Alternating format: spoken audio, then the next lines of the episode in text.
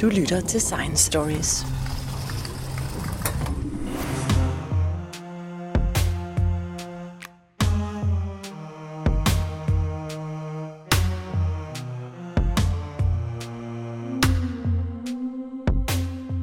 Vi befinder os lige nu i en verdensomspændende pandemi, hvor rigtig mange mennesker snart skal vaccineres.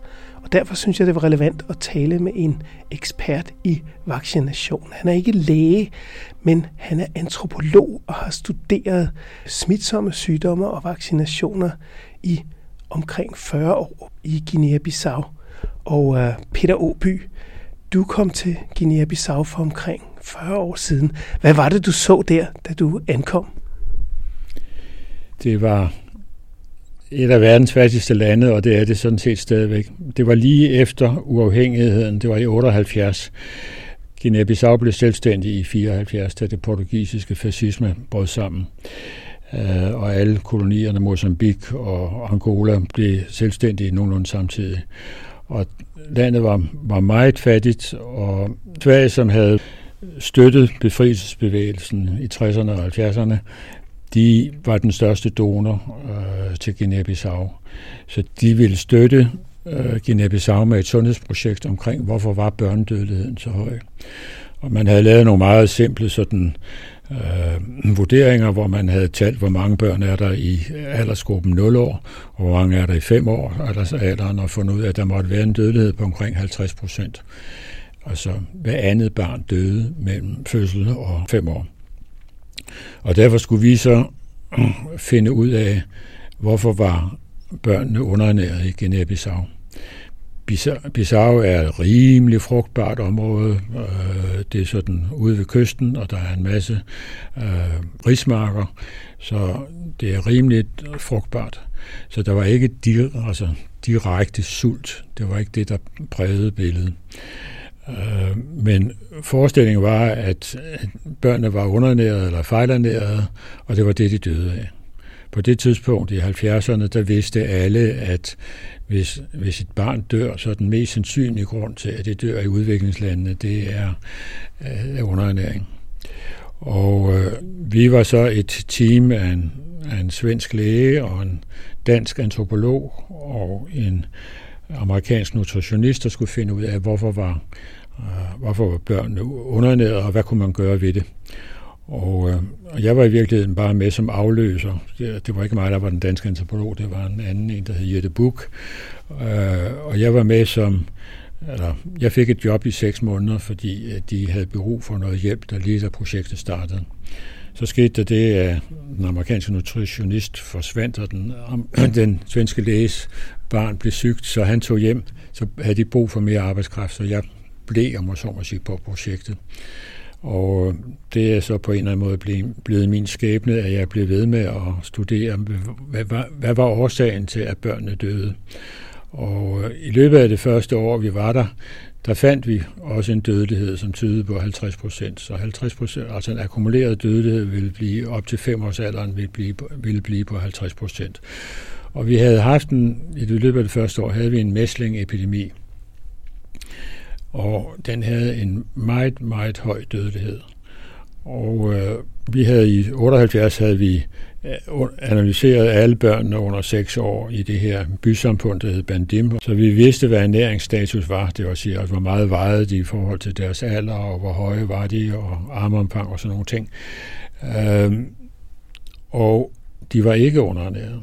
Altså det, det var den store overraskelse. Hele det første halve år, da vi var dernede, gik med, de er jo ikke undernærede. Der er noget galt her. Altså det kan ikke være rigtigt. Hvis de skal dø på grund af underernæring, så skal der være mange flere underernærede. Vi havde kun fundet to alvorligt underernærede børn, og det var nogen, der var de begge to havde øh, mistet deres mor, og derfor var de, og så kunne de ikke blive armet, altså, og så var bedstemoren, der prøvede at arme, arme dem. Og øh, det kan lade sig gøre, men det er ikke så effektivt, så derfor var det naturlig for, klar forklaring på, hvorfor var de var underernæret, men den generelle population afveg kun meget lidt fra den internationale standard. Vi var faktisk meget sådan hvad foregår der her? Øh, hvordan forklarer man det? Den amerikanske nutritionist, hun rejste efter seks måneder, fordi, men der er ingen mening i, at jeg er her øh, på det her projekt, for det har ikke noget med underernæring at gøre. Det var sådan hendes konklusion. Øh, vi andre blev og prøvede at finde ud af, at vi skulle lave en rapport for den svenske forskningsmyndighed til, til Guinea-Bissau om underernæringsproblemet og børnedødeligheden. Og det, der så blev måske mest afgørende, var, at vi havde indsamlet de her ernæringsdata på børnene to-tre to, måneder før der var en øh, mæslingepidemien kom. Og det tillod os ligesom at så bagefter kunne sige, at det er ikke de underernærede børn, der dør. Der var ingen forskel i ernæringsstatus for de børn, der døde af mæslinger, og de børn, der ikke døde. Og der var altså mange børn. Det her var klart det største studie, der havde været indtil da af en mæslingepidemi. Men på det tidspunkt var sådan den typiske sygdom, som alle vidste var betinget af underernæring, det var mæslinger. Alle vidste, at mæslinger døde man af på grund af underernæring. Der var bare ikke nogen data. Det var så selvindlysende i vores kultur, at sådan hang det sammen, at ingen rigtig havde undersøgt det. Men, men Peter Åby, hvad var det så, de døde af? Fordi de var altså velnærede, de her børn, og de fik så mæslinger. Og mæslinger er jo også noget, man får her i Danmark. Det er jo ikke noget, man nødvendigvis dør af. Nej, det gør vi ikke længere, men altså for 100 år siden, der døde vi også af mæslinger i Danmark og i København. Det kommer jeg til at undersøge senere, men altså det, de døde af i Guinea-Bissau, var, at de boede i nogle, dels nogle store familier og dels nogle store huse. De boede i sådan nogle langhuse, hvor der typisk var tre til fire lejligheder per hus. Og det betyder, at et hus normalt havde 20 personer. Altså det vil så sige, at der har været i gennemsnit 5-6 børn under 5 år. Og altså, det er lidt som at bo, bo i en børnehave altså, øh, med så mange børn. Og husene i Guinea-Bissau, de var sådan, at man havde ikke man havde ikke loft inde i husene.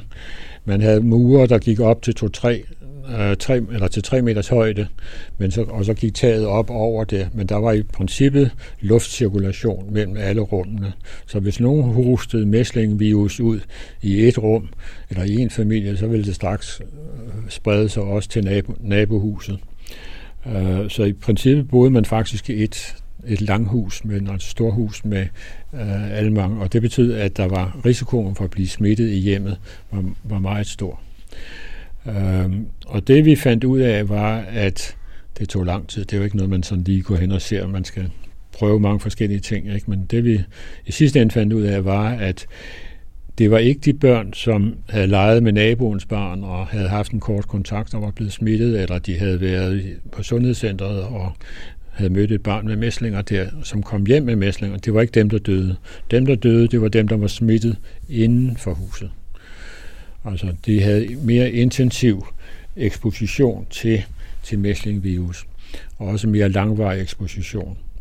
Øh, og det har vi så efterfølgende vist i, i mange studier i Afrika og i Indien, Øh, men vi har også vist det gamle materiale fra Europa, altså både i Tyskland for 1861 og i England for 1883 og i København i begyndelsen af 1900-tallet.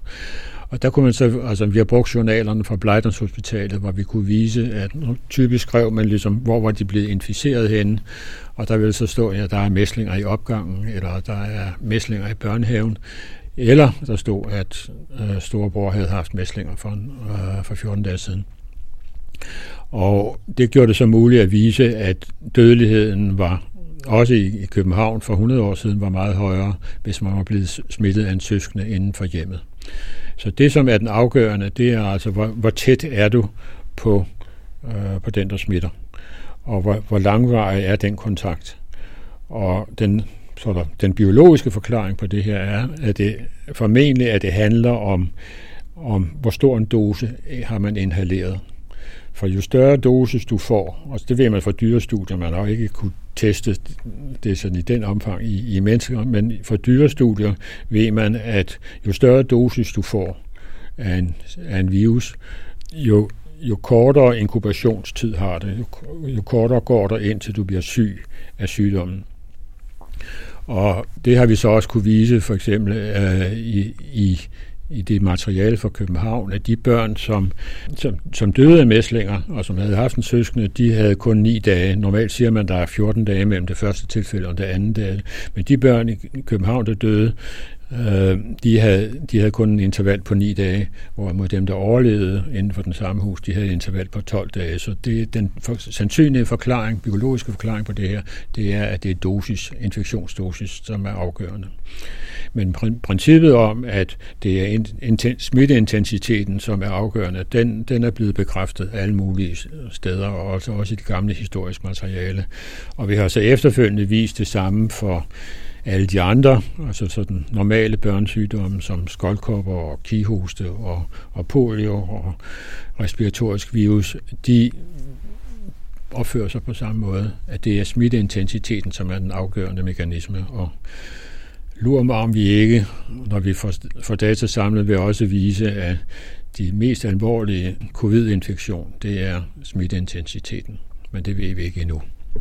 Så det betyder noget, at man er sammen med rigtig mange mennesker, og man får en rigtig stor portion virus øh, fra starten af. Der er stor forskel på, om man tilfældigvis har været uheldig lige at få sniffet den op nede på gaden, eller om man rent faktisk har fået en kæmpe stor øh, portion.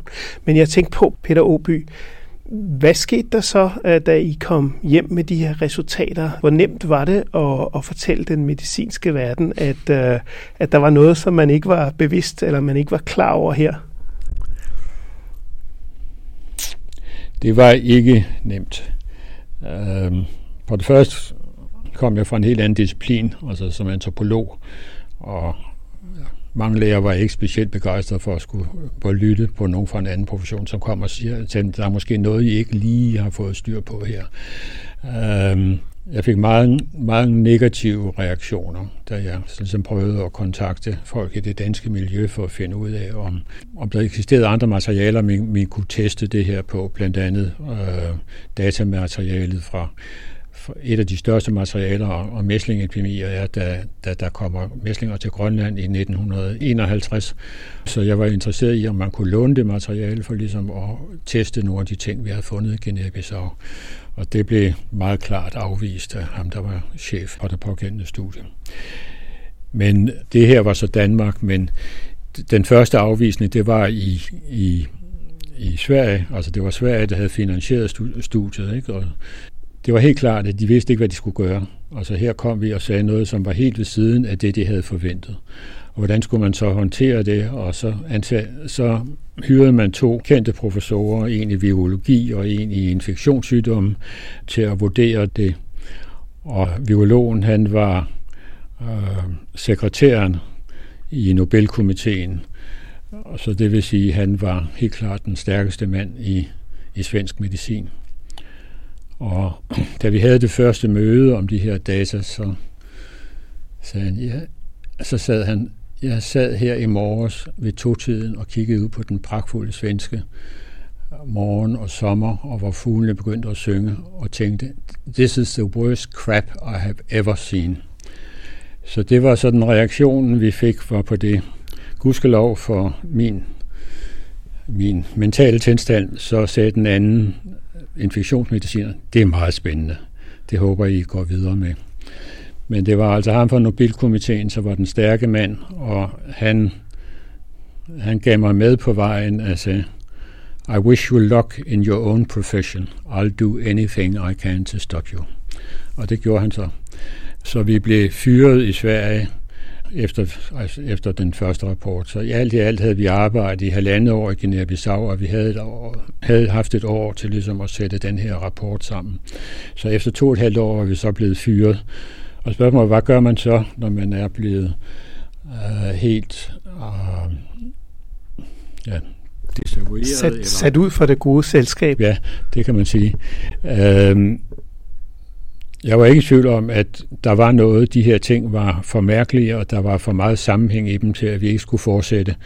Så jeg var på det tidspunkt, hvor jeg lektor på, på Antropologisk Institut i København, Københavns Universitet. Og, så jeg tog overlov i et halvt år, og tog tilbage til Guinea-Bissau for at følge op på nogle af de undersøgelser, vi havde, for at, altså, for at vise mere klart, at det, der egentlig er mekanismen i mæslingedødeligheden, det er um, den intensiteten af, af ekspositionen. Altså det skal sige, at vores studie var jo ikke oprindeligt planlagt til at studere mæslinger, så vi havde ikke nogen planlagt nogen rutine for, hvordan vi gør med mæslingerne, men så jeg var tilbage og interviewe alle øh, de familier, der havde haft mæslinger under den der epidemi, for at finde ud af, hvordan havde smittemønstret været, hvem havde været det første tilfælde, og hvem var så, hvor lang tid efter var de andre børn i familien. Og der var slet ikke tvivl om, at mødrene kunne sagtens huske det her. Altså, mæslinger er en sådan voldsom erfaring i børneårene, og det er ikke så underligt, hvis, hvis dødeligheden er 25 procent af mæslinger, så er det noget, som man var bange for, og man, man kan huske.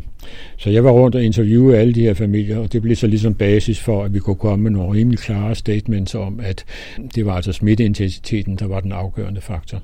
Og det har jo så holdt stik i alle efterfølgende studier, har det, har det samme vist sig, og det er studier fra Asien, og det er studier fra andre steder i Afrika, og det er studier fra altså gamle Europa europæisk data, og det gælder altså også for andre infektioner.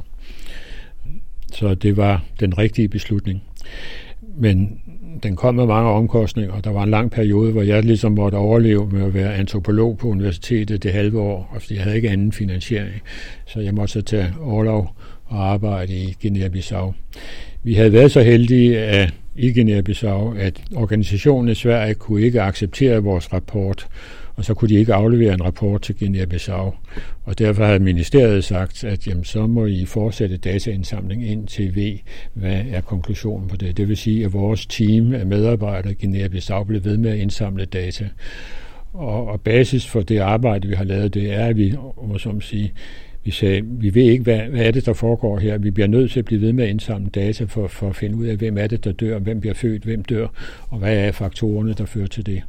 Og det er basis for det befolkningssystem, vi har. Ikke? vi, vi lavede det, som man ofte kalder et demografisk overvågningssystem, hvor man følger en hel population, ligesom vi gør med vores danske registre, men i Afrika har du ikke den type data, og derfor kan du ikke lave den type analyser. Så, så vi satte det hele op med, at vi registrerer graviditeterne, hvornår de bliver født, og hvor, hvor høj er dødeligheden, og hvilke infektioner får de, og hvordan vokser de for at finde ud af. Og så også fokuserede vi specielt på vaccinerne, hvilke vacciner har de fået. Så I var simpelthen nødt til at gå ud også og lave gadenavne og vejnumre og, og registrere alle mennesker, så man kunne holde styr på, hvor de rent faktisk boede henne. Ja. Vi var nødt til at lave kort over hele området, og det her var før Google Maps, så vi var rent faktisk ude og tegne kortene, og selvfølgelig var det meget frihånd, men altså, det var dog sådan, så man kunne bruge dem til at finde rundt og sætte numre på husene og male dem, og altså male numrene på husene, sådan, så vi kunne finde, vores assistenter kunne finde tilbage, og man havde en reference på, det var den familie, der boede i det her hus. Ikke? Øh, og det var i princippet også sådan, at vi kunne sætte vores data sammen, at kunne vise, ligesom, at dødeligheden var meget højere, når der var, når der var flere tilfælde i det samme hus. Øh, også fordi så er der en, der er kommet ind, og så er der nogle andre, der er blevet smittet inden for hjemmet. Det er der, dødeligheden er høj. Hvis der kun var et tilfælde i huset, så var dødeligheden meget lav. Hvor mange mennesker var det så I overvåget på den her måde? Altså hvor stor gruppe øh, eller hvor stor population havde I med at gøre? Altså i, i det første år i, i Guinea-Bissau var i by, bysamfundet var 6.200 og 19. Men inde i landet havde vi så follow-up studier i, i landsbyer uh, i alle de største etniske grupper i Guinea-Bissau, for man skulle have sådan en overblik over, hvad var øh, situationen i hele landet. Så der har vi tilfulgt, der har vi fulgt nogle tilsvarende population for de, de fem største grupper. Så det var, vi var splittet mellem alle de forskellige steder, vi skulle indsamle de her data om ernæringsstatus. Fokus var på, at vi skulle indsamle ernæringsstatusdata, men det gav så mulighed for at relatere det til, hvor meget betød det så for dødeligheden. Og det var sådan det, det der, øh, det, der kom det, der bliver basis for, at vi kunne komme og sige, at alt det, det, som alle folk tror er ikke rigtigt, det er ikke ernæringsstatus, der forklarer, hvem det er, der dør af infektionen. Og det, jeg kom så gradvis igennem med det i, i løbet af 80'erne, og skrev også en medicinsk disputat, selvom jeg er antropolog, øh, baseret på det her. I begyndelsen var der mange, der var meget voldsomt imod det, men efterhånden blev det da anerkendt, at det her var et nyt perspektiv på, hvad er det, der er mekanismerne i, i høj dødelighed. Og man kan roligt sige, at I fandt ud af rigtig mange ting, og du er også aktuel med flere artikler i, uh, i Nature og nogle af de førende medicinske tidsskrifter lige her i disse dage.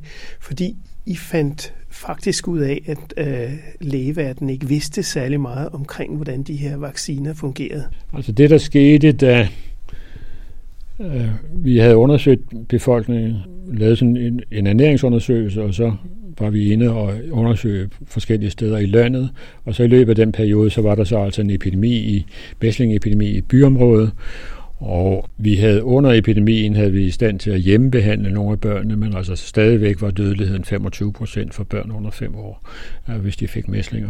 Så jeg har set nogle ekstremt alvorlige mæslingtilfælde, og det underlige var, at når der var mæslinger blandt børnene, så var alle de andre i, i, i familien, de var også syge. Altså mødrene var, de var syge, de havde ikke mæslinger, som, de havde ikke klinisk mæslinger, men de var også syge samtidig. Så der var et eller andet, der foregik her, som var underligt. Du lytter til Science Stories. Jeg, jeg, jeg kan stadig huske sådan de der kvinder, mødre, der stod i de der huse, hvor der måske var fire-fem børn, der havde mæslinger, og de var alle sammen snottede og røde øjne og så videre, så ligesom man er med mæslinger. Øh, det er en af de, sådan, de største øh, sådan læresætninger i medicinen, det er, at man kan, kan kun få mæslinger én gang. Man har livslang immunitet med øh, mod mæslinger. Og det er noget, som den danske forsker Panum, som studerede et udbrud på, på færøerne i 1844, øh, han er blevet krediteret med at have vist, at man kun kunne få mæslinger en gang.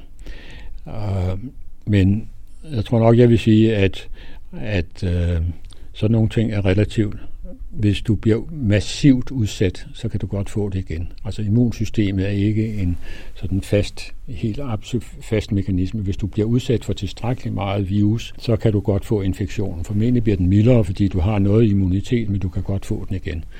Og vi viste sig efterfølgende, at de kvinder, som havde været gravide og boet i de huse, hvor var mæslinger, de havde større, altså nævnatal dødelighed, og de børn, der blev født, de havde større dødelighed bagefter. Så der var altså en langtidseffekt af mæslinger på, de, på dem, der var gravide. Så de kvinder, de har haft mæslinger. De har haft mæslinger, de har bare ikke præsenteret sig så, som typisk børnemæslinger, men de har haft en virusinfektion på grund af mæslinger. Altså det er muligt at få reinfektion. Og, og det, det var så nyttigt også i, i den måde, at det er meget almindeligt i, i lavindkomstlandene, at, at se, at børn, der har været mæslingvaccineret, de får mæslinger. Uh, og der var vi så i stand til at vise, at det hænger også sammen med smitteintensiteten. Hvis du får en meget stor dosis, så kan du godt få mæslinger, men normalt vil det være mildere mæslinger, end hvis du ikke havde været vaccineret i forvejen. Så den typiske forestilling dengang var, at altså ligesom sygdommen, så gav vaccinen også lang immunitet. Så når der var mange børn, der fik mæslinger blandt de vaccinerede, så var den almindelige sådan, medicinske holdning var, jamen så var der nok noget galt med vaccinationsprogrammerne. De havde ikke opbevaret vaccinerne korrekt, og derfor var der noget galt med vaccinationsprogrammerne. Men vi kunne rent faktisk vise, at det her hang sammen med altså smitteintensiteten, hvor meget var man blevet udsat for. Så de her faktorer er ligesom relativt, men det programmatisk er det en afgørende at, at finde ud af, hvad er der, der er mekanismen i det her. Jeg lavede sådan en helt serie interview med, hvor jeg spurgte møderne, men kan man kan man få mæslinger, efter man er blevet vaccineret? Ja, ja, sagde det. Det kan man godt. Jamen, hvorfor bliver I så vaccineret, hvis man kan få mæslinger alligevel? Jamen, så får man mildere mæslinger. Og mildere mæslinger eksisterede slet ikke i tekstbøgerne på det pågældende tidspunkt. Enten var det mæslinger, eller, eller, eller også var det ikke mæslinger. Men det er, altså immunsystemet er rent faktisk sådan, at der er grader af de fleste ting, og du, under i visse forhold, så kan du altså bryde den grænse. Og selvom du har noget immunitet med for vaccinen, så kan du, hvis du får en meget stor dosis, så er det mere sandsynligt, at du, at du får mæslinger, selvom du er vaccineret. Men kunne I så øh, simpelthen vise, at øh, når der boede rigtig mange børn under samme tag, altså jo flere børn, jo værre, øh, at der var en, en helt klar sammenhæng mellem øh, antallet af børn og så, og så hvor meget mæslinger de fik? Ja, vi har, det har vi vist i, i Guinea-Bissau, men vi har også vist i, eller flere steder i Guinea-Bissau og flere gange. Vi har også vist det i nabolandet, for eksempel i Senegal, i, i, i flere studier, hvor de har nogle meget sådan store, øh, det der hedder, jeg ved ikke, hvad det hedder, bosted, altså på engelsk hedder det compound, altså ligesom en familie, der bor sammen, typisk flere hytter, og så har man en, en mur rundt om det. Ikke? Altså det er sådan en, et familiebosted. Så mange ting, så traditionel landbrug har været organiseret i sådan store familier. Og, og i den situation, der kan du så øh, der kan du så have et hus, der først bliver inficeret, og så bliver går videre smitten til et andet hus, og der kunne vi så vise, at altså, dødeligheden steg eksponentielt med, med hver ny øh, transmission. Så altså, hvis det, det, i det første tilfælde er måske ikke så alvorligt, men så, så er dødeligheden meget højere i den næste generation, altså den næste bølge inden for compounden. Og hvis du får enden, enden endnu større, så får du endnu højere dødelighed. Det kunne vi så vise i Senegal, og vi kunne også vise, at en af effekterne af det her er, at det er, er antallet af børn, som er afgørende, betyder, at hvis du har meget langt blandt epidemierne, det vil sige, at der er mange, som ikke har haft infektionen, så vi ser, at der er mange, der kan blive inficeret samtidig, så, så får du en højere dødelighed. I virkeligheden tror at normal forestilling er, at det er mindre alvorligt for de ældre at få det. Det er det også sådan på en relativ skala, så er dødeligheden højere for de yngste børn. Men når der er mange, der kan få det samtidig, så bliver det mere alvorligt. Hvorimod i bysamfundet, når man begynder at flytte ind til byer, og der og det er sådan den udvikling, der sker i 1800-tallet, man flytter ind til byerne som industriarbejder osv., så, videre, ikke? så vil, og får man tættere kontakt, så spredes mæslinger hurtigere, og man får det i en yngre alder. Og i den proces, så falder dødeligheden altså rent faktisk. At man får det tidligere, for det betyder altså, at de andre børn i familien, de er blevet smittet på et tidligere tidspunkt, og derfor ikke kan transmittere det. Altså før, før man havde vuggestuer og børnehaver, så har det, det sted, hvor, hvor smitten kommer fra, det er fra skolen. Når du bringer de modtagelige børn sammen, det er der, du får mulighed for at sprede sygdommen.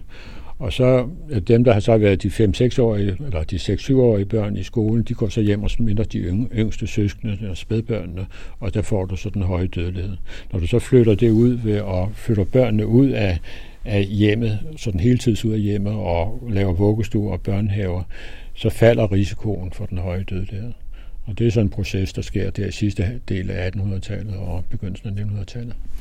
Og, og det og kan det så... tydeligt, tydeligt set i, i de københavnske journaler, ikke? Altså, at uh, der er mange af dem, der er smittet i vuggestuen. Ja. Så den model på populationssmitte, det er simpelthen øh, sådan en, I har kunnet studere i, i Afrika og ja. sammenligne med de øh, for eksempel danske studier, man har haft. Ja. Men, men, men Peter, så begyndte du at kaste over øh, effekten af vacciner for at se, hvordan de egentlig virkede. Ja, altså det hang så sammen med, at vi, vi havde på det her tidspunkt, da vi starter Guinea-Bissau, er der ikke noget vaccinationsprogram. Altså det eneste form for vacciner, det er, at man skal, altså koppevacciner var tilgængelige for dem, der skulle rejse ud af landet, og dem, der kom ind i militæret og sådan noget. Ikke? Men der var ikke generel vaccination. Det kommer først sidst i 80'erne. Øh, der UNICEF har en stor kampagne øh, midt 80'erne, der hedder Universal Childhood Immunization Program. Og det er der, hvor man ligesom får bragt vaccinationsprogrammet ud til i princippet alle, alle børn i verden. Uh, men sådan, da vi var der sidst i 70'erne og begyndelsen af 80'erne, der var der ikke noget vaccinationsprogram i, i landet. Så, men da vi havde set den enorme effekt af mæslinger der det første år, da vi genundersøger børnene efter et år, øh, så tilbyder vi så mæslingvaccinen til alle de børn, der er hjemme på det pågældende tidspunkt. Det er så 85 procent af de børn, der de rejser meget, de er ude og besøge familien ude på landet og sådan noget. Så der er nogle børn, der ikke bliver vaccineret. Og øh, så vi gjorde bare det her som en service, altså eller sådan anstændighed. Altså, øh, nu har vi set, at det var et meget stort problem, så burde vi også give dem vacciner.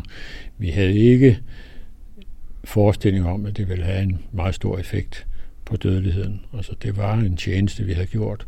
Men da det begyndte at gå op for os i, jeg kan huske det nu, altså jeg kan, øh, da det begyndte at gå op for os, at det var ikke de underernærede børn, der døde, så var det måske muligt, at mæslingvaccinen ville have en meget stor effekt på dødeligheden, fordi på det tidspunkt havde altså den almindelige forestilling havde været, at mæslingvaccinen ville ikke have en, en stor effekt, for den ville kun redde de underernærede børn, øh, ville måske ikke dø af mæslinger, men så bare dø af noget andet. Og derfor kunne man ikke forvente en meget stor gavnlig effekt af mæslingvaccination. Så man var, havde været tilbageholdende med at introducere øh, mæslingvaccine i mange afrikanske lande. Da jeg så begyndte at kigge på det, så viste sig, at vi havde sådan fra det her var, mens vi var i Stockholm, og vi havde nogle, altså vi havde sådan de oprindelige undersøgelsesformer med til at kunne analysere dem der, men vi havde også vores team, som arbejdede i Guinea-Bissau, og de sendte os så update sådan om de fortsatte indsamling af, af data, hvilke børn var døde, og hvad havde de vejet og sådan noget.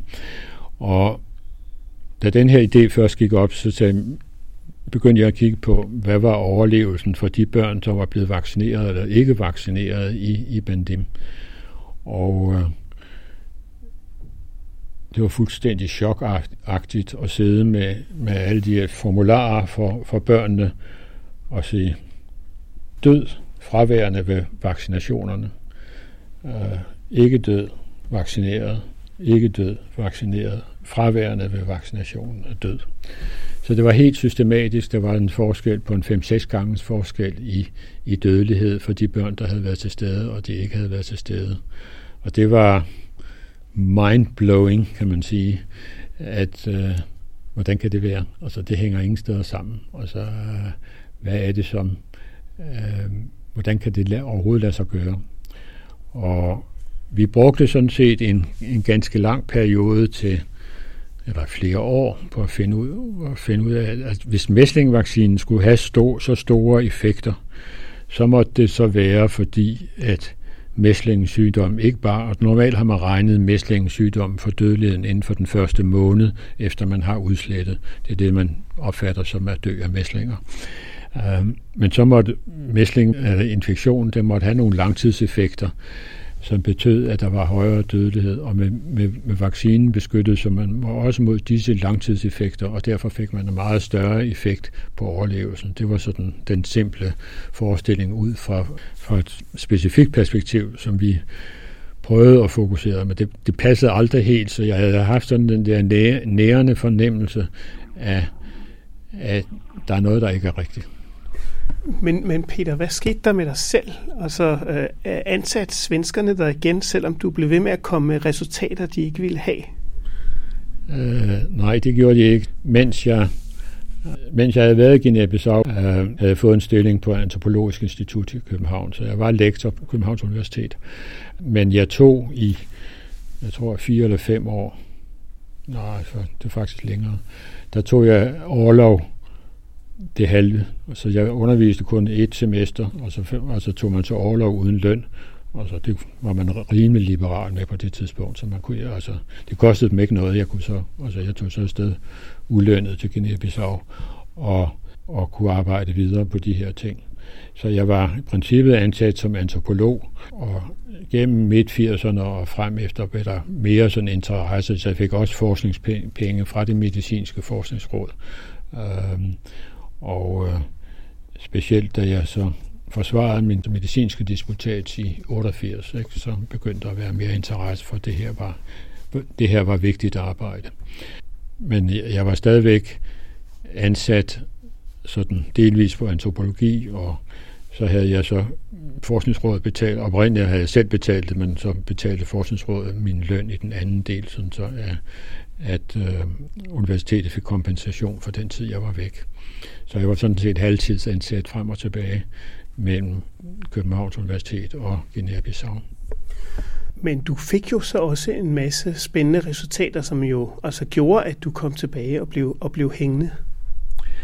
Ja, altså det, når man fortæller folk ting bagefter, ikke, så er det jo sådan set, så står der nogle milepæle, der, der vandt vi, og det kan lyde meget nemt, og så fandt vi bare ud af det. Nej, man finder ikke bare ud af ting. Altså, det at finde ud af noget er en sådan en voksende serie af ting, der ikke hænger sammen. Og, og det tager tid ligesom at, at, at få den her fornemmelse, det her hænger jo ikke sammen. Hvordan kan det være, at vaccinen havde så stor en effekt? Eller hvordan kunne det være, at de døde, når de ikke var underernæret? Altså, at dødeligheden var så stor, når de ikke var underernæret? Og i virkeligheden er det I dag er det sådan, at man, man skal have tænkt det hele i forvejen. Øh, altså moderne videnskabsteori for medicinerne er, at man skal have tænkt det hele i forvejen. Man skal have hypotesen i forvejen. Det her handler om alt det, man ikke har tænkt i forvejen. Det handler om at samle alle de bidder sammen, og så for at få det forklaret. Og så på et eller andet tidspunkt lykkes det måske sådan ligesom at sætte det sammen og sige, jamen der er en helt anden forklaring. Du kan simpelthen putte paradigmet sammen på en anden måde. Og, og det er sådan de store øjeblikke i, i forskningen, det er, når, du, når der lykkes der ligesom at give en helt anden forklaring på det, alle havde forestillet sig, og vise, at det er konsistent med den eksisterende viden. Og det tager lang tid. Så jeg har godt nok efterhånden fundet ud af en, en hel lille ting om vacciner, men det er jo ikke noget, der bare kom. Altså, det har været en lang, fra de første sådan kampagne var vaccinationer, det var, det var klart, at vaccinerne havde en enorm effekt, og derfor blev det sådan til, at vi fokuseret på vacciner i, i samarbejde med de lokale myndigheder og medikal, lokale komitéer, der var sådan land- eller bykomitéer, og samarbejde med dem og skaffe vacciner. Fokus havde været på underernæring, så indsamlede vi børn, eller så samlede vi børnene hver tredje måned i de her distrikter, der var. Og da vaccinerne så blev tilgængelige fra 81, så begyndte vi at give de andre vacciner også, altså både mæslingvacciner. Vi havde lavet kampagne med mæslingvacciner i 79 og i 80 og 81, og så fra 81 frem efter begyndte vi så også at give rutinevaccinerne, og det blev ligesom det, der var indgangen til, at vi har indsamlet andre informationer. Og i, altså, det er jo ikke, fordi det på nogen måde har været planlagt, men i princippet har vi, om man så, om man sige, data fra set alle vaccinerne blive introduceret, Øh, alle de almindelige vacciner bliver introduceret. Og det har du ikke nogen andre steder i verden. Der er ingen, der ligesom har sagt, at vi skal vide, hvad gør den her vaccine? Hvad betyder den? Og det, og det første store slagsmål, det blev, at det var øh, altså det blev mæslingvaccinen, som ingen havde fokuseret på. Men det, og det blev efterhånden sådan accepteret, at vi havde rent faktisk fundet, at der var en meget lav dødelighed øh, efter mæslinger. Og, og det blev så også fundet i Bangladesh, og det blev fundet på Haiti og øh, i Senegal. Så der var sådan set der var en stigende interesse for betydningen af, af mæslingvaccine. Og i samarbejde med nogle gode, gode venner i, i Gambia, altså englænderne har en stor sådan forskningsstation i Gambia, sådan øh, MRC, som er Medical Research Council, de havde en stor station i Gambia, og jeg samarbejdede med dem, og de havde så startet med at arbejde med en ny vaccine der midt i 80'erne. Og denne her vaccine, altså man, man skal lige huske her, at det er sådan, at vi bliver alle sammen født med antistoffer fra moren, og de her mæsling-antistoffer, som vi har med fra moren, dem har vi i hvert fald til 6-9 måneder eller de falder hen over årene selvfølgelig, ikke? men op, normalt har man regnet børn som beskyttet i hvert fald op til 6 måneder. Og man har først vaccineret ved 9 måneders alderen, fordi man mente, at hvis man vaccinerede tidligere, så ville man få for mange vaccine altså børn, som så fik øh, sygdommen bagefter, og så ville møderne miste tillid. Det viste sig så, efter. I virkeligheden var det modsat. Hvis møderne havde haft et børn, der havde haft milde mæslinger, så kunne de se, at det var meget vigtigt med vaccinen. Men hvorimod, altså, du kan ikke se ingen, ingen vaccine, så forventer du stadigvæk, at du kan få sygdommen på et senere tidspunkt. Men du kan se milde mæslinger, og derfor møderne var i virkeligheden, altså, den, den aktuelle vaccinationspolitik bygger på, at det er galt at få den før ni måneder, fordi så vil, så, øh, så vil møderne miste tilliden. Det var der ingen data på. Det var ud fra en europæisk opfattelse af, at det er permanent immunitet, og møderne må reagere på den måde. I praksis reagerer de fuldstændig modsat. Den her lille detalje har formentlig kostet millioner af børn livet. Hvis du havde vaccineret ved 6 måneder mod mæslinger, det kan man udmærke, men skulle man også have givet en dose til senere. Øh, men programmet vedtog, at den rigtige tidspunkt at vaccinere mod mæslinger, det var mod 9 måneder. Men det her er en skrivebordsbeslutning. Det er ikke noget, som man rent faktisk har testet. Øh, men på det tidspunkt var der så en, en ny vaccine, som var sådan under udvikling, som det hed. Altså højdosisvaccinen hed den, og den var lavet i, i Jugoslavien, det var så ud i Zagreb, så var det Zagreb-virus, øh, man havde brugt. Og, men den hedder altså højdosis mæslingvaccinen.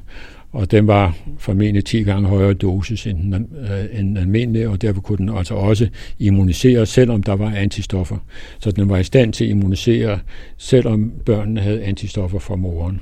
Og det vil sige, at man kunne vaccinere meget tidligere, og, og øh, da vi nu havde fundet de her fantastiske resultater med effekten af mæslingvaccinen, så, så tog jeg kontakt med dem, om vi kunne prøve at vaccinere, også i, i, altså i en feltsituation, om vi kunne vaccinere øh, tidligere. Og så startede vi øh, i nogle, altså sådan nogle randomiserede lodtrækningsstudier i Guinea-Bissau, hvor vi vaccinerede helt ned til fire måneder, øh, for det kunne man med den her nye mæslingvaccine. Og vi, vi var sådan set de første, der viste, at selvom du vaccineret med fire måneder, så var den beskyttende mod mæslinger. Den var fuldt ud så beskyttende som den almindelige vaccine. Og det var meget populært på det tidspunkt, og vi kom sådan set med i en hel masse forskellige netværk, fordi vi havde vist det her med, at den, den her nye mæslingvaccine, den kunne altså bruges meget tidligere, og den var beskyttende. Det, der så blev problemet på et senere tidspunkt, og som blev udgangspunktet for en masse af den anden vaccineforskning, det var, at altså, vi var jo i en situation, hvor vi fulgte en population, så vi kunne følge dem over lang tid. Og der kunne vi også følge dem. Altså, jeg havde vist, at der var god overlevelse efter den tidligere, den tidligere normale mæslingvaccine, som vi havde givet der i 79-80. Så prøvede vi også at følge de her børn, som vi havde fået den nye mæsling, for at se, hvordan Hvordan gik det med deres overlevelse? Og så viste der noget fuldstændig absurd. Jeg kan huske, at jeg sad sådan i, i landroveren på vej op til, øh, til Gambia. Gambia ligger lige op over Guinea-Bissau, for at besøge kollegerne i, i MRC. Og jeg sad ligesom, jeg havde lige været ude og lave interviewene, jeg sad sådan ligesom, det her er før computerne, så alting var sådan håndarbejde, og man lavede sådan kryds for at se, hvor mange, nu havde man fem, og nu havde man fem, ligesom hvor mange børn var døde af det her, ikke? Og jeg havde altså haft nogle, nogle store lister, og så havde jeg været ude og tjekke i familierne, om børnene stadigvæk er live, eller det var dødt. Og så sad jeg så i bilen der ligesom og lavede en tabel over, hvor mange var døde i vaccinegruppen og i kontrolgruppen. Og kontrolgruppen havde fået den normale vaccine ved 9 måneder. Og så havde jeg, i stedet for bare at bruge en streg, så brugte jeg et F og et M for, altså for piger og dreng. Der var tre gange flere F'er i gruppen, der havde fået den nye vaccine, end i kontrolgruppen. Og det var stærkt foruroligende. Hvordan kunne det være? Altså, det hænger ikke sammen sted noget sted. Det er altså i princippet uforståeligt. Og det er også sådan en relation til vores videnskabsbegreb. Det er ikke noget, du kan planlægge. Du kan ikke planlægge at slå børn ihjel. Men hvis du kommer til det, så skal du være meget omhyggelig med at finde ud af, hvad var det egentlig, der var sket. Og jeg kom op til, hvor vores kolleger var selvfølgelig meget, det, det kunne de ikke lide det her, det var modsætning. Og det var klart, at vi havde visionen om, at hvis den her vaccine virkede, og man kunne bruge den ved, ved fire måneder, så kunne vi være med til, ville det være med til at udrydde mæslinger. Vi kunne rent faktisk bidrage til at udrydde mæslinger, og det ville være en stor sejr. Så det her var i den grad en snublesten. Øh, så det var ikke meget populært, men vi gjorde det, at vi sendte et brev til WHO og sagde, at vi har de her underlige resultater. Kan I ikke undersøge, altså kan I ikke tjekke med de andre steder, hvor den her vaccine er blevet brugt, om der er nogle problemer. Men, men Peter, på det her tidspunkt, der snakkede man slet ikke om overhovedet, at der kunne være forskel på, hvilket køn, der fik en vaccine. Der var overhovedet ikke nogen, der tænkte på, at der kunne være forskel mellem øh, drenge eller piger. Nej, Øh, det, det var der ikke, og Altså generelt, eller den, vi har eksporteret sådan den generelle europæiske forhold, at der er lidt højere dødelighed for drengene, end der er for piger. Undtagen hvis du kommer til muslimske samfund, men det er sådan en anden situation. Ikke? For der er så differentiel øh, det behandling, så vi normalt for, forklarer det som differentiel behandling. Man behandler drengene bedre, og derfor er der lidt bedre overlevelse for drengene, end der for pigerne. Men i Afrika forventede man, at der vil være lidt højere dødelighed for drengene, men ikke øvrigt kønsforskel. Og der er altså alt børnelitteraturen. Nu snakker jo ikke om klinisk øh, litteratur på hospitalerne, der vil der som regel være, ofte være køn på. Men sådan den epidemiologiske litteratur om børns overlevelse i forskellige interventioner, hvis man laver en intervention med vitamin A eller noget andet, så er der næsten aldrig information om køn. langt hen ad vejen er det en tradition, vi startede på grund af den her oplevelse med den nye mæslingvaccine, som var forbundet med højere dødelighed for piger. Og øh, i litteraturen, der, der er det bare børn. Men det bør være drenge og piger. Fordi masser af ting, alle de ting, vi har kigget på, de er forskellige for drenge og piger. Så vi gør faktisk børnene en manglende service ved at ikke at se, ud, se om de reagerer forskelligt. Det er det største eksperiment, vi har, eller det største immunologiske eksperiment, det, vi har i vores liv, det er, om vi er drenge eller piger. Og alting, vi har kigget på, det er forskelligt. Så man gør børnene en meget bedre tjeneste, hvis man ligesom respekterer, at de har altså to forskellige køn. Men en lang periode har der ligesom været, det har ikke været comme il faut og, og, og kigge på køn, og så det var sådan en social konstruktion. Øh, men biologisk er vi forskellige køn, og vi reagerer forskelligt. Men det betød så også, at du startede med at undersøge i meget stor skala om, hvad for nogle reaktioner drenge og piger fik i forhold til de forskellige vacciner. Og der fandt du så en masse overraskende ting. Ja, altså det startede med, med mæslingvaccinen, og vi lavede mange studier med mæslingvaccinen. Men og så kom der så det her sådan afbrud med, at hvordan kunne det være, at den nye mæslingvaccine var forbundet med øh, højere dødelighed for piger. Det gjorde ikke nogen stor forskel for drenge. Vi fandt det først i Bissau, og så fandt vi det efterfølgende også i Senegal. Når jeg har fundet det samme ting to gange i helt forskellige sammenhænge, så er jeg rimelig sikker på, at der er noget. Det er ikke bare en tilfældighed. Øh, så jeg forfulgte det her spor, og vi har så begyndte vi ligesom at sige, at hvis, hvis mæslingvaccinen ligesom har nogle andre effekter end dem, de man forventer af dem, så kunne de andre vacciner også have sådan nogle effekter. Og der fandt vi, altså det store studie publicerede vi i 2000, om at det, der på dansk hedder Kalmette-vaccinen, eller normalt kaldes det BCG, altså opkaldt efter dem, dem som opfandt, opfandt vaccinen, som var Calmet og Keren. Så det er Basil Calmette Keren, som ligesom er den, som den fylder 100 år næste år. Og det er den vaccine, vi har haft længst, efter at koppevaccinen er stoppet. Og så det er den gamle vaccine i systemet, som er egentlig givet til, øh, mod tuberkulose. Og den gives ved, øh, den gives ved fødslen, eller er planlagt til at blive givet ved fødslen, og ofte bliver den givet forsinket. Øh, men så de studier, vi lavede her i, i 90'erne, de viste så, at, at øh, hvis man tog sådan, eller man fulgte børnene ude i landsbyerne og dokumenterede deres vaccinestatus og kiggede på, hvem var vaccineret og hvem var uvaccineret, og så sammenlignede den, indtil vi kom næste gang, altså hvis man kaldte mætte vaccineret, så havde man 45 procent lavere dødelighed. Og det er meget i, den, i det første leveår, hvor, fordi dødeligheden var meget høj. Ikke? så. øh, så er det en meget kraftig effekt. Men på den anden side, så havde det der kihostevaccinen, altså den var forbundet med, med højere dødelighed. Øh, og i første omgang publicerede vi bare, at den var forbundet med højere øh, dødelighed generelt, men senere viste vi, at det var specielt for piger, den var forbundet med højere dødelighed.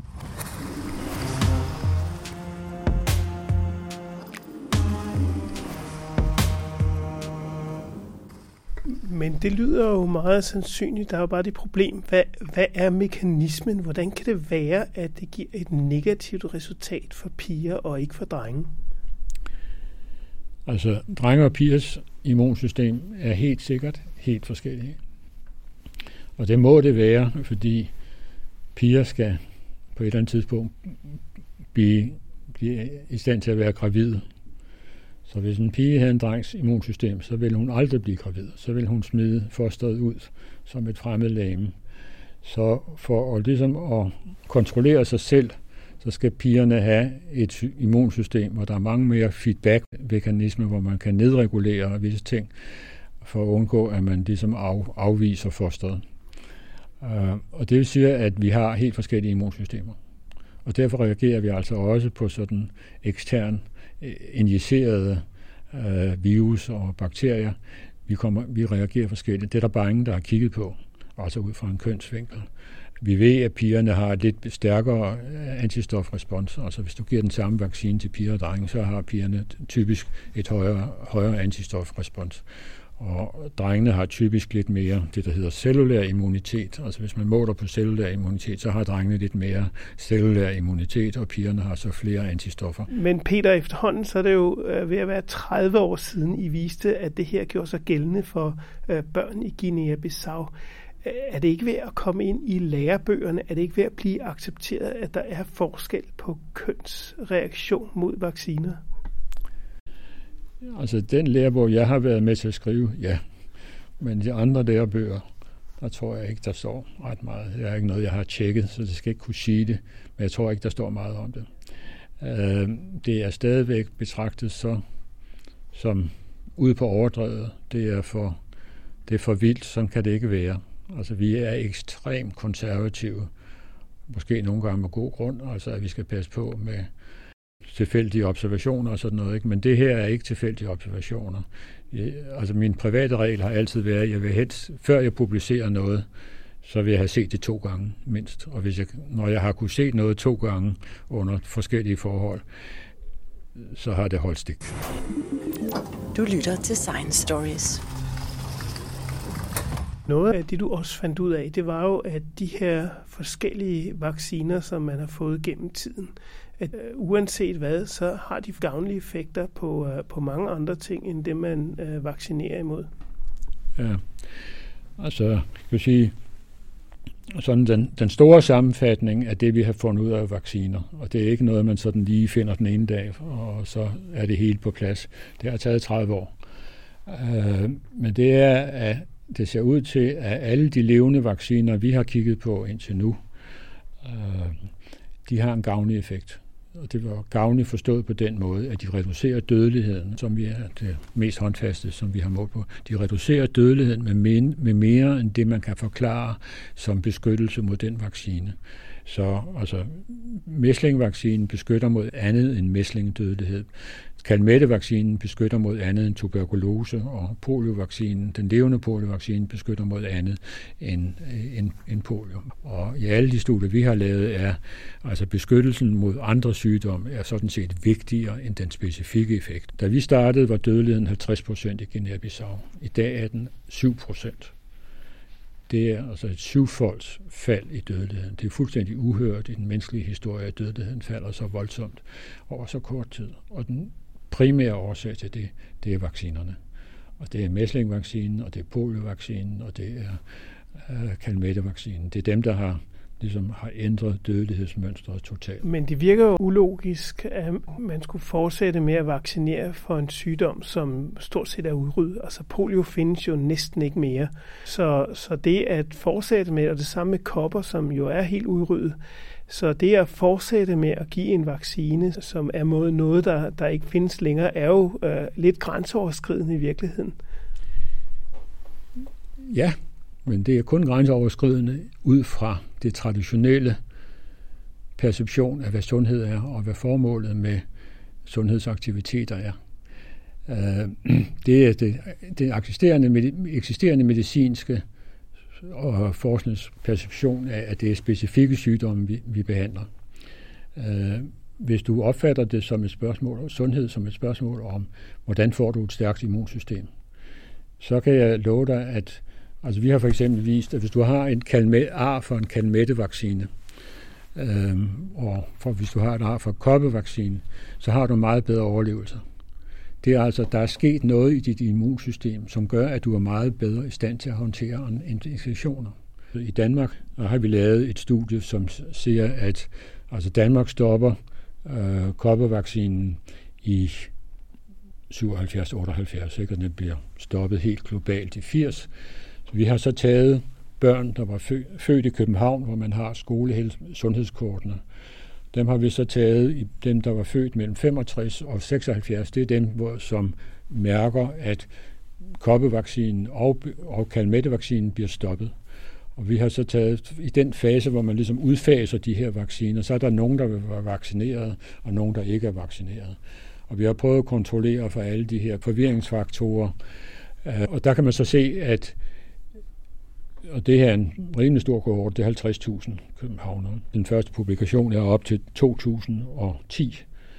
Der er sådan de, de ældste af dem er blevet 45 i den periode. Vi har altså informationer mellem start på skole, det er da de kommer i skole, ikke? så er der en sundhedsundersøgelse, og der skal man dokumentere sin vaccine. På det her tidspunkt var der ikke nogen register, så vi ved ikke, hvem der var vaccineret og hvem der ikke var vaccineret.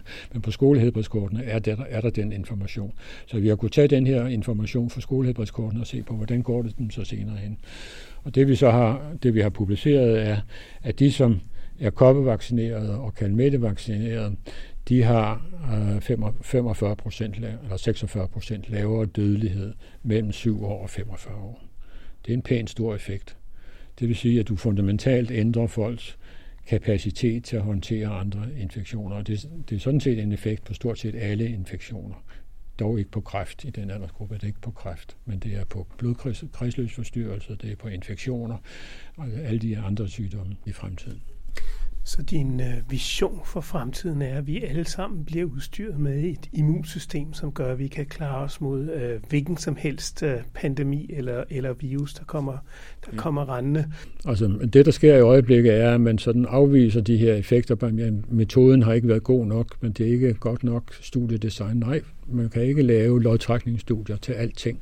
Det er simpelthen ikke muligt. Men man kan lave systematiske observationer, der støtter hinanden, så at det her så det her ser ud til, det er effekten af den her vaccine. Og det burde man tage mere højtidligt. Der er ingen studier, der er samlede effekter af sygelighed. Alle de effekter, vi kigger på, det er altid de specifikke effekter. Men forskning bygger på modsætninger. Altså alle nye vigtige observationer bygger på, at vi modsiger det, vi tidligere troede på.